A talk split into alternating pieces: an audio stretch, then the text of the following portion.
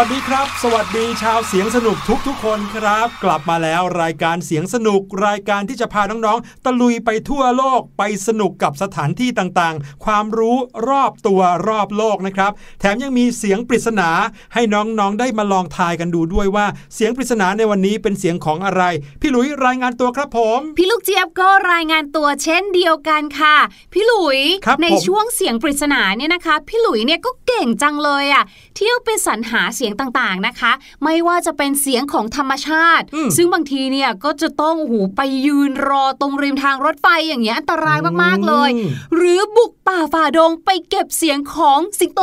ใช่ของงูหรือแม้กระทั่งนะคะ บางทีก็ต้องออกนอกโลก ไปแบบเป็นเสียงอุกกาบาตชนกันอย่างเงี้ยโอ้โหพี่หลุยเนี่ยไปสรรหาเสียงปริศนาจากทั่วโลกมาฝากน้องๆ วันนี้นะครับไม่ได้ไปไหนไกลเลย เป็นเสียงที่เกิดขึ้นในบ้านของเราเอง มีใครที่เคยยช่วยคุณแม่ทำงานบ้านกันบ้างครับ ถ้ามีแล้วก็ต้องคุ้นเคยกับเสียงนี้แน่นอนครับ เสียงนี้คือเสียงของอะไรลองไปฟังกันดูครับ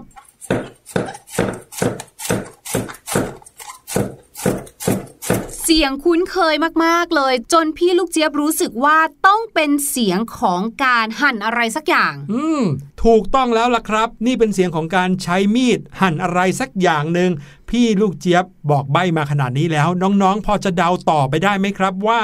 เสียงหั่นที่ได้ยินเป็นจังหวะเท่าๆกันแบบนี้กำลังหั่นอะไรอยู่ครับ แต่ว่าตอนนี้นะคะได้เวลาที่เราทุกคนชาวเสียงสนุกเนี่ยจะไปเที่ยว หาความรู้เพิ่มเติมกันแล้วล่ะค่ะ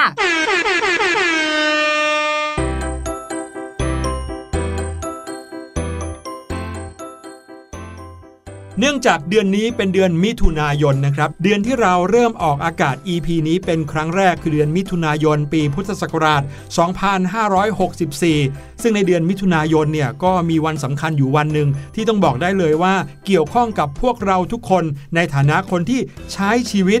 ดำรงชีวิตอยู่บนโลกใบนี้ สิ่งหนึ่งที่เกี่ยวข้องกับเราทุกคนก็คือสิ่งแวดล้อมครับ ใช่แล้วค่ะ ซึ่งในเดือนมิถุนายนนะครับมีวันสำคัญเกี่ยวกับสิ่งแวดล้อม อยู่หนึ่งวันก็คือ วันสิ่งแวดล้อมโลก หรือว่า World Environment Day นั่นเองครับ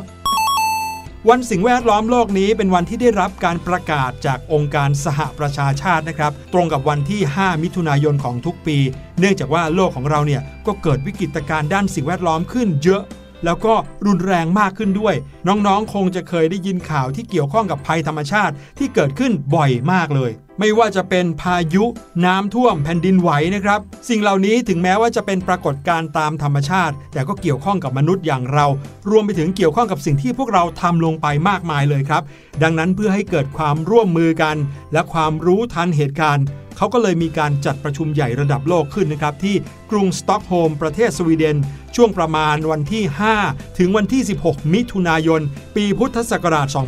2515 ผ่านมาเกือบ 50 ปีแล้วนะครับ ที่มีการประชุมนี้เกิดขึ้น ตอนนั้นมีรัฐบาลของประเทศสวีเดนเป็นประธานในการประชุมด้วยครับ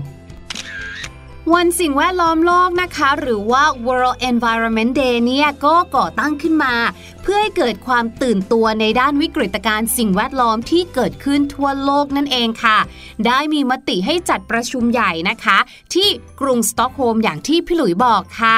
มีการเรียกการประชุมนี้นะคะว่าการประชุมสหประชาชาติ เรื่องสิ่งแวดล้อมของมนุษย์ หรือ UN Conference on the Human Environment นั่นเองค่ะ มีผู้เข้าร่วมประชุมมากกว่า 1,300 คนจาก 113 ประเทศนะคะ รวมถึงค่ะมีผู้เข้าไปสังเกตการก็คือเข้าไปนั่งรับฟังเนี่ยนะคะ อีกกว่า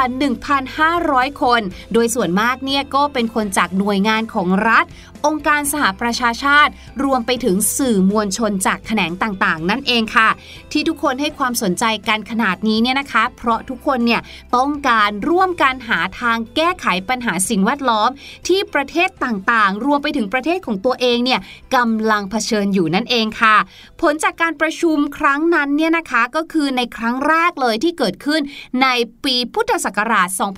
2515 เนี่ยทำให้เกิดข้อตกลงร่วมกันหลายอย่างเลยเลยค่ะ ไม่ว่าจะเป็นการจัดตั้งโครงการสิ่งแวดล้อมแห่งสหประชาชาติ ที่มีสำนักงานใหญ่อยู่ที่กรุงไนโรบี ประเทศเคนยา และรัฐบาลประเทศต่างๆ เนี่ยก็ยังได้รับข้อตกลงจากการประชุมครั้งนี้ด้วยนะคะนำไปจัดตั้งหน่วยงานด้านสิ่งแวดล้อมขึ้นในประเทศของตัวเองค่ะ และเพื่อเป็นการระลึกถึงจุดเริ่มต้นของการร่วมมือจากหลากหลายชาติในด้านสิ่งแวดล้อม องค์การสหประชาชาตินะคะ ก็เลยได้ประกาศให้วันที่ 5 มิถุนายนของทุกปี เป็นวันสิ่งแวดล้อมโลกค่ะมาถึงวันนี้นะครับก็ผ่านมาเกือบ 50 ปีแล้วนะครับ ที่มวลมนุษยชาติ ให้ความสำคัญเกี่ยวกับเรื่องของสิ่งแวดล้อม นึกภาพเลยนะครับน้องๆว่าก่อนที่จะถึงวันที่ 5 มิถุนายนปี 2515 เมื่อ 50 ปีก่อนเนี่ย โลกของเราเนี่ยเติบโตขึ้นมากประชากรเยอะขึ้นมาก แล้วก็ใช้ทรัพยากรของโลกกันไปเรียกได้ว่า ใช้กันไม่ยั้งเลย จนกระทั่งเริ่มที่จะเห็นปรากฏการณ์ต่างๆ ที่เป็นผลเสียต่อโลกขึ้นมากมายครับ มนุษย์ก็เลยรู้สึกว่าไม่ได้ละ เราจะต้องมีการมาชุมนุมกันซะหน่อย เพื่อที่จะมาแสดงออกให้เห็นว่า เราก็ให้ความสำคัญกับการดูแลสิ่งแวดล้อมของเรามากเหมือนกันนะ นั่นก็เลยทำให้พวกเรามีวันสิ่งแวดล้อมโลกครับไหนๆถึงในเดือนที่มีวันสิ่งแวดล้อมโลกแล้วเนี่ยพวกเราก็ต้องให้ความสำคัญเหมือนกันนะครับน้องๆ อย่างเช่น ในการใช้ชีวิตของเราเนี่ยก็ต้องคำนึงถึงสิ่งแวดล้อมให้มากๆ การประหยัดน้ำการประหยัดไฟ หรือว่าใช้ทรัพยากรให้ประหยัดที่สุดเท่าที่จะทำได้ อันนี้ก็ช่วยสิ่งแวดล้อมของโลกเราได้เหมือนกันครับ แต่วันที่ 5 มิถุนายนเนี่ยนะคะไม่ได้มีความสำคัญแค่เป็นวันสิ่งแวดล้อมโลกเท่านั้นนะคะ เพราะว่าวันที่ 5 มิถุนายนของทุกปี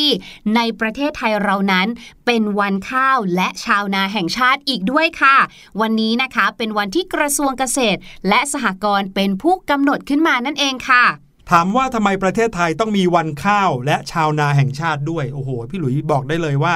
ข้าวเป็นสิ่งที่สำคัญที่สุดเลยนะของคนไทย เพราะว่าคนไทยเรากินข้าวเป็นหลักใช่ไหมพี่ลูกเจี๊ยบใช่ค่ะนอกจากเราจะกินข้าวกันเป็นหลักแล้ว ยังมีความสำคัญต่อประเทศไทยในเรื่องของเศรษฐกิจด้วย เพราะว่าประเทศไทยเราก็ส่งข้าวที่มีคุณภาพออกไปมากมายนะครับ จนกระทั่งเกิดเป็นรายได้ของประเทศเยอะแยะมากเลย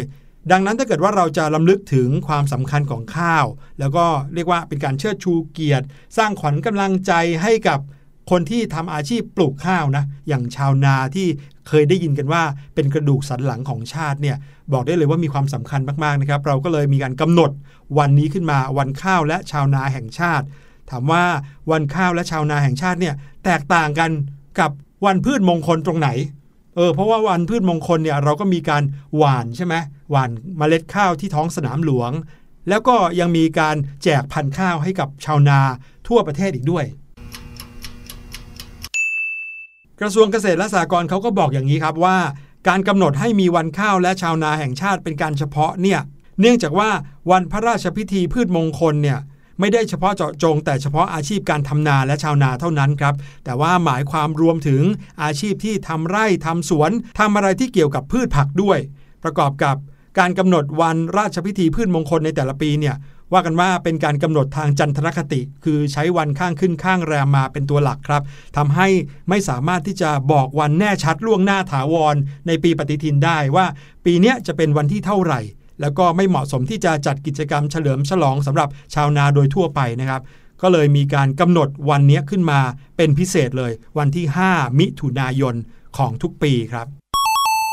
ในเมื่อเรื่องของข้าวเนี่ยสำคัญขนาดนี้นะคะ ทั้งพี่หลุยและพี่ลูกเจี๊ยบเนี่ยก็เลยอยากจะนำเรื่องของขั้นตอนการทำนามาฝาก น้องๆชาวเสียงสนุกหลายๆคนเนี่ยนะคะ ที่ได้มีโอกาสเข้าครัว ช่วยคุณพ่อคุณแม่ทำกับข้าว อาจจะเคยหุงข้าวกันมาบ้าง ซึ่งการหุงข้าวทุกวันนี้เนี่ยก็เรียกว่าง่ายแล้วก็สะดวกสบายมากๆเลย แล้วเวลาที่เรากินข้าวเหลือเนี่ยบางครั้งนะคะ บางครอบครัวน้องๆอาจจะเคยได้ยินคุณพ่อคุณแม่บอกว่าอุ้ยอยากกินข้าวเหลือสี่สงสารชาวนา รู้ไหมว่าการปลูกข้าวเนี่ยเหนื่อยแค่ไหนยากลำบากแค่ไหน หลายๆคนอาจจะยังนึกภาพไม่ออกนะคะ ไม่เป็นไรค่ะ เพราะว่าวันนี้ค่ะ เราทั้งสองคนมีขั้นตอนการทำนามาเล่าสู่กันฟังค่ะ ขั้นตอนแรกนะคะก็คือการเตรียมพันธุ์ข้าวนั่นเองค่ะ เมื่อเรานะคะนำเมล็ดข้าวไปเพาะให้งอก โดยการแช่น้ำนานประมาณ 1-2 ชั่วโมง ก็ให้นำเมล็ดนั้นนะคะขึ้นมาจากน้ำแล้วเก็บไว้ในที่ที่มีความชื้นสูงสักหน่อยค่ะ เมล็ดเนี่ยก็จะงอกขึ้นมาเป็นต้นภายใน 48 ชั่วโมงค่ะ เสร็จแล้วนะคะ ค่อยนำเมล็ดที่เริ่มงอกเหล่านี้เนี่ย ไปปลูกในดินที่เปียกค่ะ ส่วนที่เป็นรากแน่นอนก็จะเติบโตลึกลงไปในดินนะคะ ส่วนที่เป็นยอดเนี่ยก็จะสูงขึ้นเหนือผิวดิน แล้วเปลี่ยนเป็นใบค่ะ ต้นข้าวเล็กๆ เหล่านี้นะคะ เราเรียกว่าต้นกล้านั่นเองค่ะ เดี๋ยวนี้ในหลาย ๆ สถานที่นะคะ ก็จะมีกิจกรรมเล็กๆ ค่ะ ให้น้องๆเนี่ยนะคะ ได้เรียนรู้วิธีการดำนา โดยเขาเนี่ยก็จะเตรียมต้นกล้าเหล่านี้แหละค่ะ ให้น้องๆเนี่ยได้ลงไปปักในดินนะคะ หลังจากต้นกล้าเหล่านี้มีอายุประมาณ 40 วันค่ะ ก็จะมีหน่อใหม่เกิดขึ้น โดยเจริญเติบโตออกมาจากสิ่งที่เรียกว่า ตา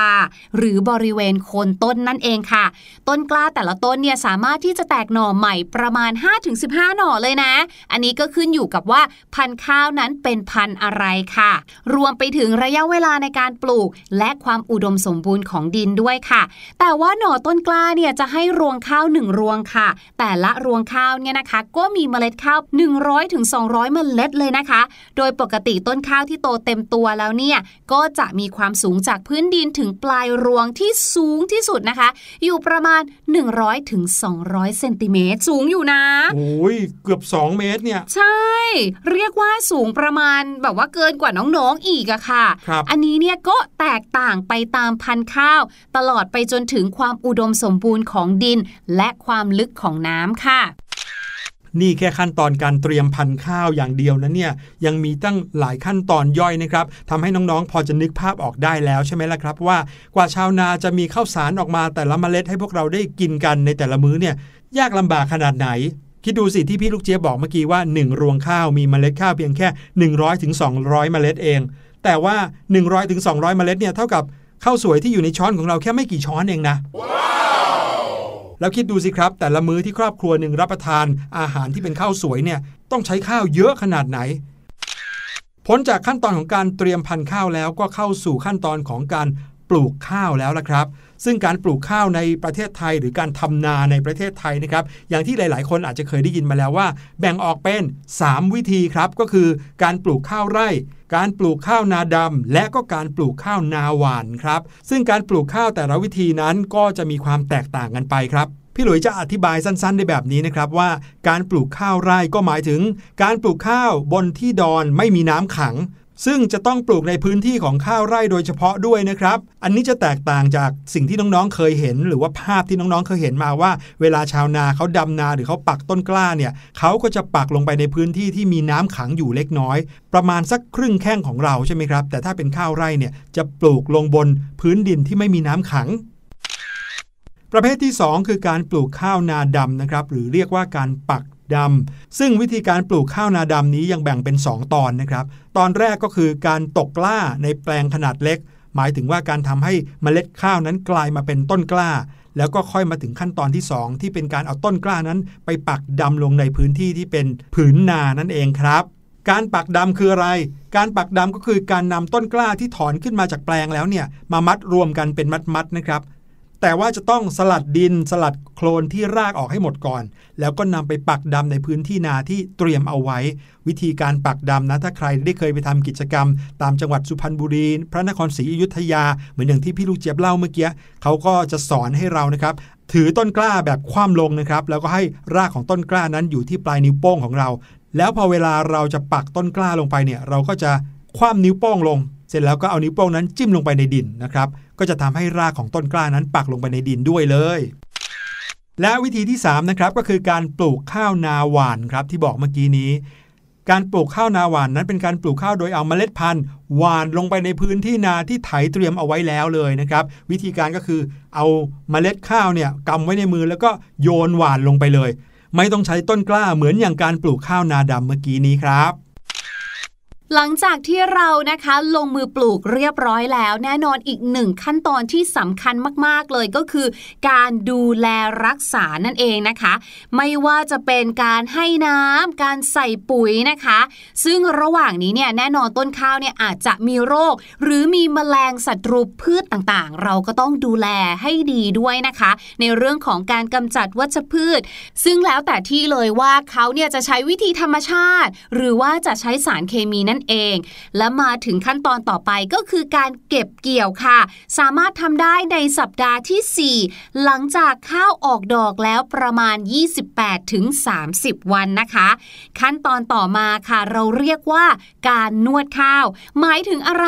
การนวดข้าวเนี่ยนะคะก็คือการนำเมล็ดข้าวออกจากรวง และทำความสะอาดนั่นเองค่ะ บางที่เนี่ยเราอาจจะเรียกว่าการฝัดข้าวก็ได้นะคะ ก็คือเมล็ดข้าวที่เขาถูกเก็บเกี่ยวมาแล้ว จะมีลักษณะเป็นสีเหลืองทองเนาะอยู่ในเปลืสวยอกเลยใช่ครับ แล้วการฝัดข้าวก็คือการเอาเมล็ดข้าวสารสีขาวเนี่ยออกมาจากเปลือกสีทองทองๆนั่นเอง แล้วเปลือกข้าวนั้นก็จะกลายเป็นแกลบนั่นเองครับ ขั้นตอนต่อไปนะคะก็คือการทำความสะอาดเมล็ดข้าวที่ได้มาจากการนวดค่ะ เพราะว่าบางทีเนี่ยนะก็จะมีดินกรวดหรือว่าทรายปะปนมาด้วยค่ะ ดังนั้นก่อนที่บรรดาชาวนาหรือว่าเกษตรกรนะคะ จะนำข้าวไปขายเนี่ยก็ต้องทำความสะอาดให้เรียบร้อยก่อนค่ะ แล้วก็นำไปเก็บไว้ในยุ้งฉางนะคะ หรืออาจจะมีพ่อค้าเนี่ยมารอซื้อไปเลยก็ได้เช่นเดียวกันค่ะ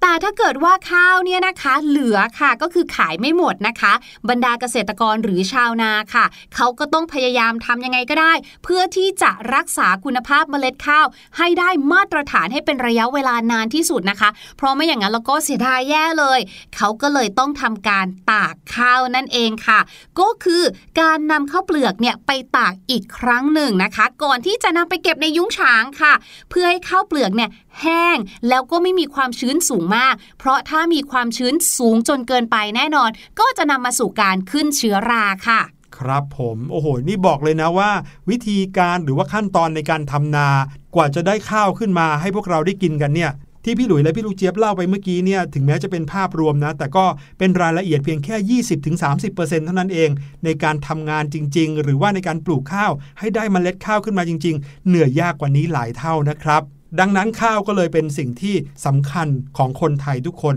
สมควรแล้วนะที่มีวันข้าวและวันชาวนาแห่งชาติ ให้เราทุกคนได้นึกถึงความเหนื่อยยากของชาวนา กว่าจะทำให้เรามีข้าวกินกันในแต่ละวันนี้นะครับ เอาละครับ รู้จักเรื่องราวของข้าวกันไปเยอะเลยวันนี้ ให้น้องๆไปพักฟังเพลงกันก่อนดีกว่านะครับ แล้วเดี๋ยวหลังจากเพลงนี้ยังมีภาษาอังกฤษดีๆ จากบทเพลงรอน้องๆอยู่ครับ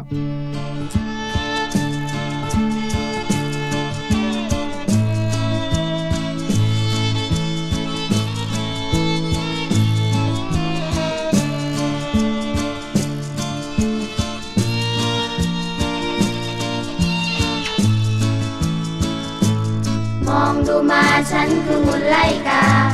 บนคณะฉันยืนอยู่เดียวได้ เพียงหญ้าฟางมัดรวมเป็นร่างกาย ยืนทักทาย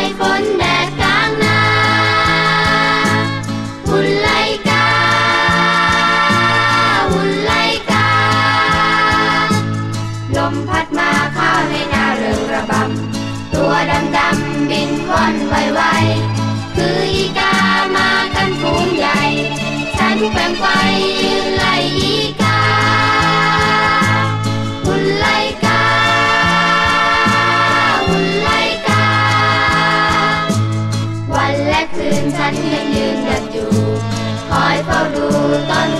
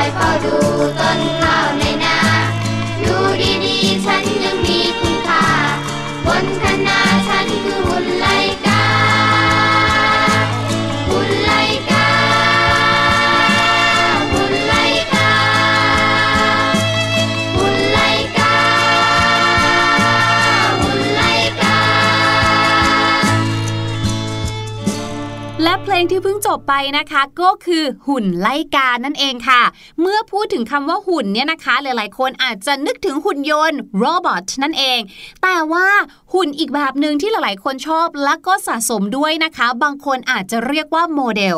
บางคนอาจจะเรียกว่าฟิกเกอร์อืมคำถามก็คือว่าฟิกเกอร์กับโมเดลต่างกันยังไง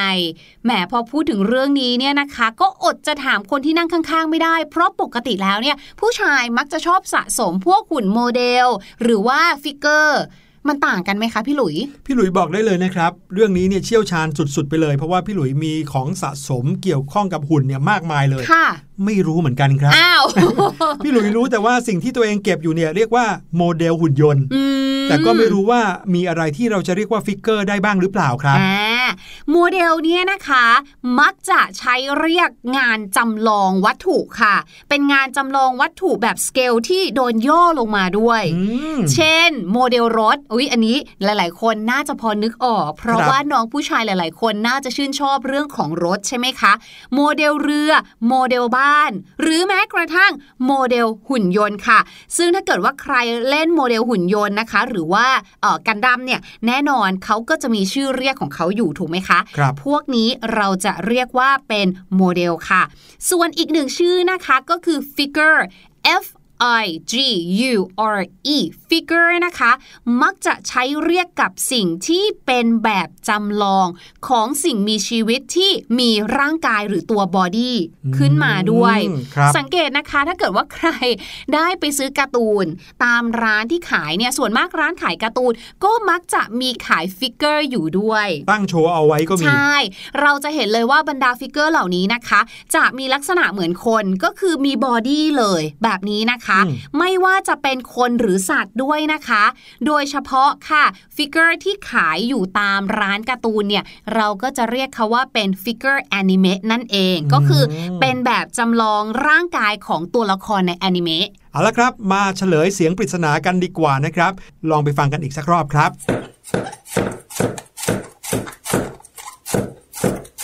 เสียงหั่นที่เอามาฝากน้องๆในวันนี้ คือเสียงหั่นผักครับ และผักนั้นก็คือกระหล่ำปลีนั่นเอง วันนี้เสียงสนุกหมดเวลาลงแล้วครับ วันนี้เราลาไปแล้ว สวัสดีครับ สวัสดีค่ะ สบัดจินตนาการ สนุกกับเสียง เสริมสร้างความรู้ในรายการ